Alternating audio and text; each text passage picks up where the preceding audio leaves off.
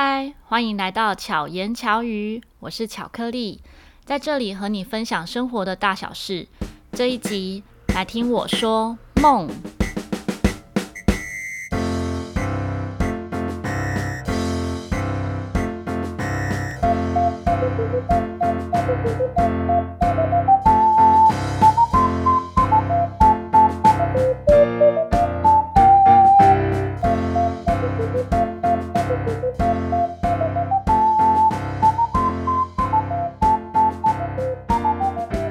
说每个人都会做梦，只是有些人记得自己的梦境，有些人起床之后就完全不记得，甚至认为自己不会做梦。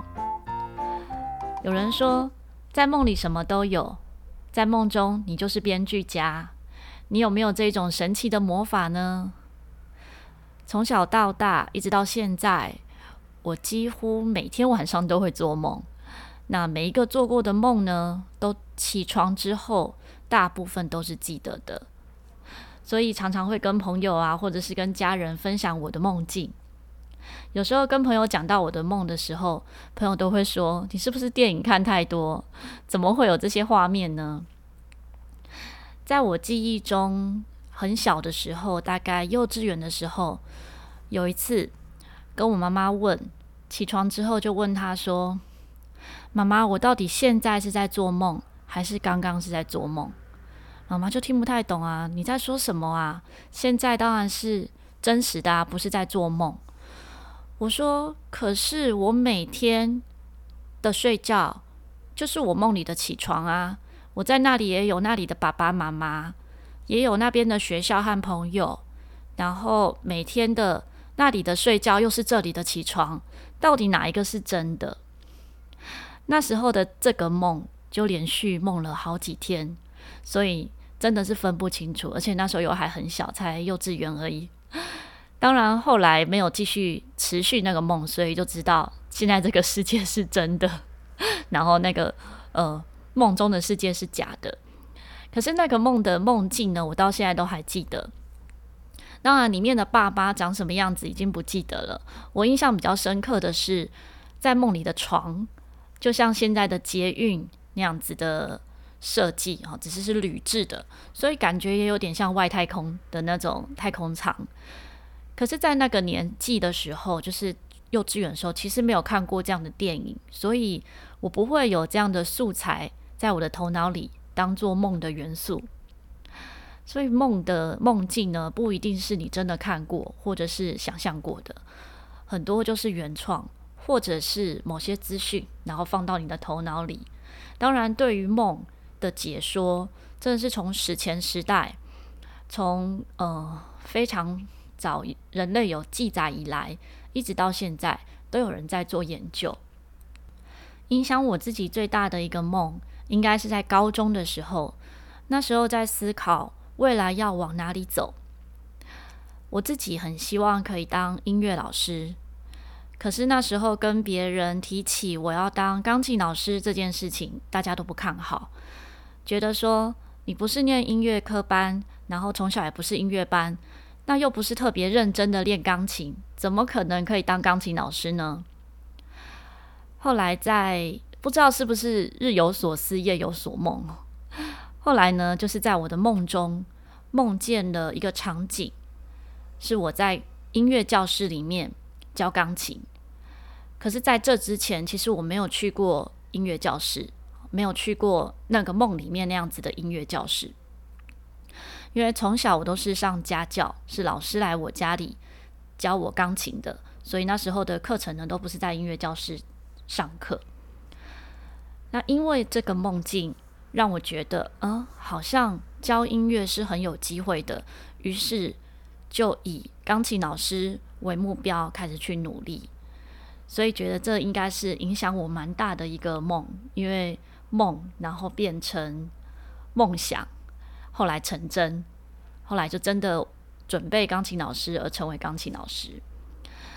那除了这些，就是跟梦想有关的梦呢？平常的日常的梦，有一些是很有趣的，可能会开心到笑醒啊。有时候连续做了几天很开心的梦，真的会舍不得起床。在梦里面就会有发生很好笑、很好笑的事情，会觉得怎么这么快乐啊？在梦里怎么这么快乐？笑到醒来还觉得很好笑，也会在梦里面遇见很重要的人。在外婆过世的时候，一直很希望可以梦见外婆，但是外婆让我梦见的时候，不是我希望梦见她的那个时刻，而是突然就出现了。在梦中的她呢，像是，应该说有出现过好几次，在不同的梦境里，曾经有过是，就像我们一般正常的生活，就是在梦里也觉得他还没有过世，然后过着我们正常的生活。也有过知道他已经离开了，所以更珍惜在梦里的时候，因为我知道我在做梦，就很珍惜在梦中跟外婆相处的时候。包括我我自己的爸爸也是，爸爸离开之后，嗯，没有多久也会梦见他，一直到最近也都会陆续在梦见爸爸，好像是回来看我的那种感觉。那小时候常常会做一些很可怕的梦，可怕到，嗯，应该说是像恐怖片一样，会有那种被追杀的啊，或者是发生很可怕的情境。那小小时候遇到这种可怕情境的时候，就不知道要怎么去处理，不知道怎么面对。外婆就跟我说：“你可以在心里面默念‘观世音菩萨，观世音菩萨，赶快来救我啊！’”所以。在梦中遇到可怕情境的时候，我就会一直默念观世音菩萨赶快来救我。于是观世音菩萨就会由天而降。但是在真实世界里面，观世音菩萨不会由天而降。所以只要梦中只要遇到可怕事情，观世音菩萨由天而降的时候，我就知道啊，我在做梦。这也是最早我开始发现自己在做梦的时刻。那知道在做梦了，于是。我就尝试着控制梦境，就尝试着说：现在遇到危险了，那个坏人接近了，我就揍他一拳，看他会不会飞走。没错，我揍他一拳呢，他就会如我所想的被我揍飞。明明我小小的，也是可以当英雄，把坏人揍飞。遇到危险的时候，跑着跑着，我好像可以像马里欧一样，跳一步就跳很高，跳一步就跳很高。然后遇到危险的时候，明明在顶楼，我一跳就可以飞起来。那个时候也很享受这种可以梦境、可以控制梦境的时光。可是因为是小时候嘛，总是会好奇，我在梦里面可以控制，那我现在现实生活中可不可以跟梦里一样呢？那我又是一个好奇宝宝，于是 就会想这样。在梦里面一样，我要从二楼的楼梯，我们家是那种斜斜长长的楼梯，要到一楼的时候，在梦里呢，我都是跳一下就直接到一楼了。有一次，我姑姑在一楼叫我说：“赶快下来，赶快下来！”我就一跳，直接从二楼滚到一楼，身上就有很多的乌青。那这样子还不信邪。还是觉得，嗯，我如果这样练习的话，是不是有机会可以飞起来呢？或者是跳很远？所以在国小一年级的时候呢，也曾经跟我弟弟在家里面玩跳高。那个跳高是从高处往下跳，先从椅子往下跳，再从桌子往下跳，然后再从高高的柜子上面往下跳。好，说到这边，不知道听众有没有小小孩、小朋友，千万不要学哦，因为一定会受伤。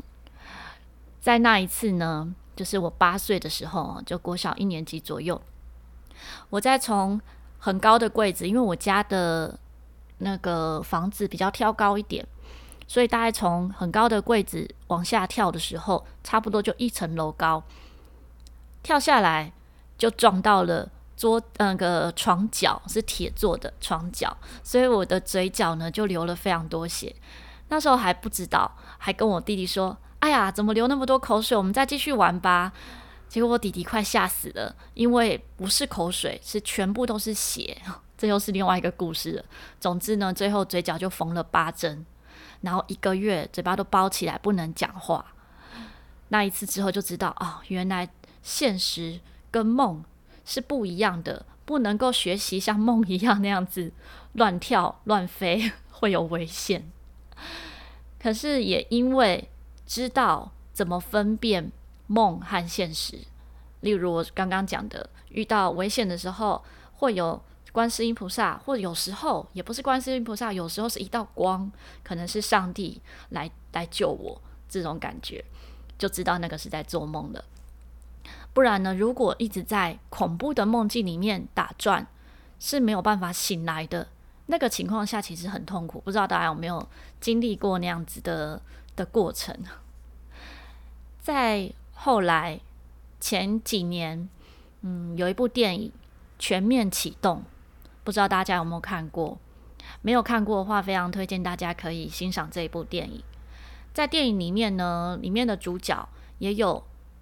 发现自己是不是在做梦的一些，呃，就是应该说机关吗？或者是说一些方法来发现自己是不是在做梦？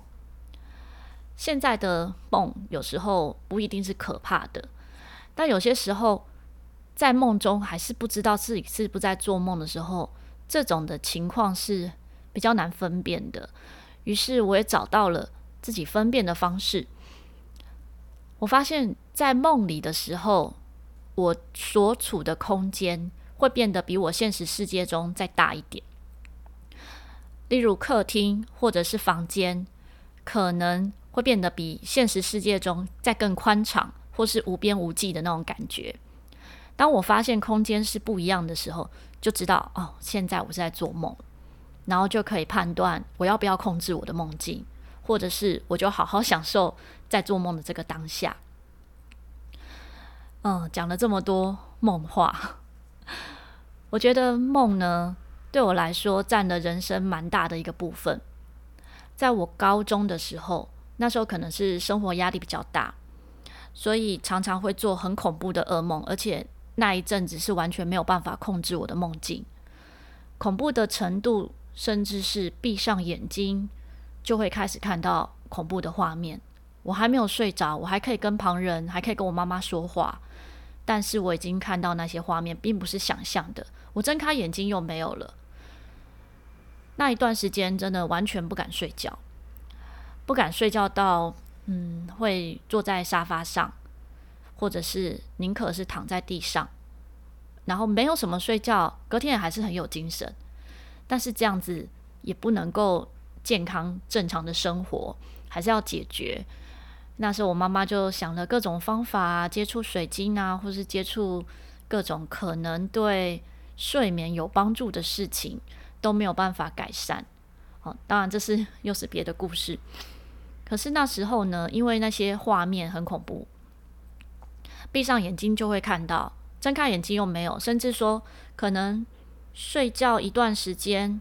起来，想要终于可以停止那个可怕的梦境，起来去上厕所或做别的事情，再回去睡的时候又继续那些梦境。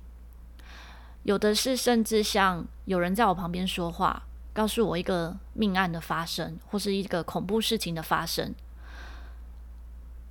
那这些情况会让我觉得，哎，不知道是真的还假的，不知道我是不是应该去做些什么。那也许这些梦呢，也是一个提醒，因为，嗯、从弗洛伊德开始就有一些研究，觉得梦对我们的生活、对我们的现实的人生是有帮助的，因为很多时候它是一个提醒，它也许是内心的恐惧，然后展现出来。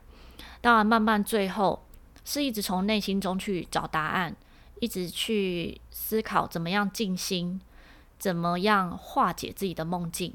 慢慢才改善，我也忘记最后是怎么样化解。总之，最后我是跟我的噩梦、各种恐怖的梦和解。怎么说呢？因为发现，嗯，我在生现实生活中，相对是比一般人可能乐观或者是快乐的。但是人生一定是公平的。如果我的梦是恐怖的时候，那它是不是来平衡我的人生？也许什么不好的事情在梦里发生，那我现实人生是不是就可以少受一点苦？这样想的时候，觉得哎，其实这样也不错啊。慢慢的，我即使是做噩梦，我也就觉得没什么了。更何况，常常在梦里面呢，也会发现一些有趣的事物。例如，有一次跟朋友们一起办一个大型的活动，我们要设计一个游戏，但是希望是大家都没有玩过的游戏，那种大型的团康游戏。那时候大家一起在讨论的时候，哦，后来最后决定好，我我负责这个游戏。那时候在想要怎么去设计这个游戏呢？但是都想不到该去怎么设计一个完全没有玩过，但是又好玩的。在一次的梦境里，这人就是那一天晚上就做梦，在梦中呢，我们就玩了这个大型的游戏，然后真的很好玩，而且每一个参与的人都很开心。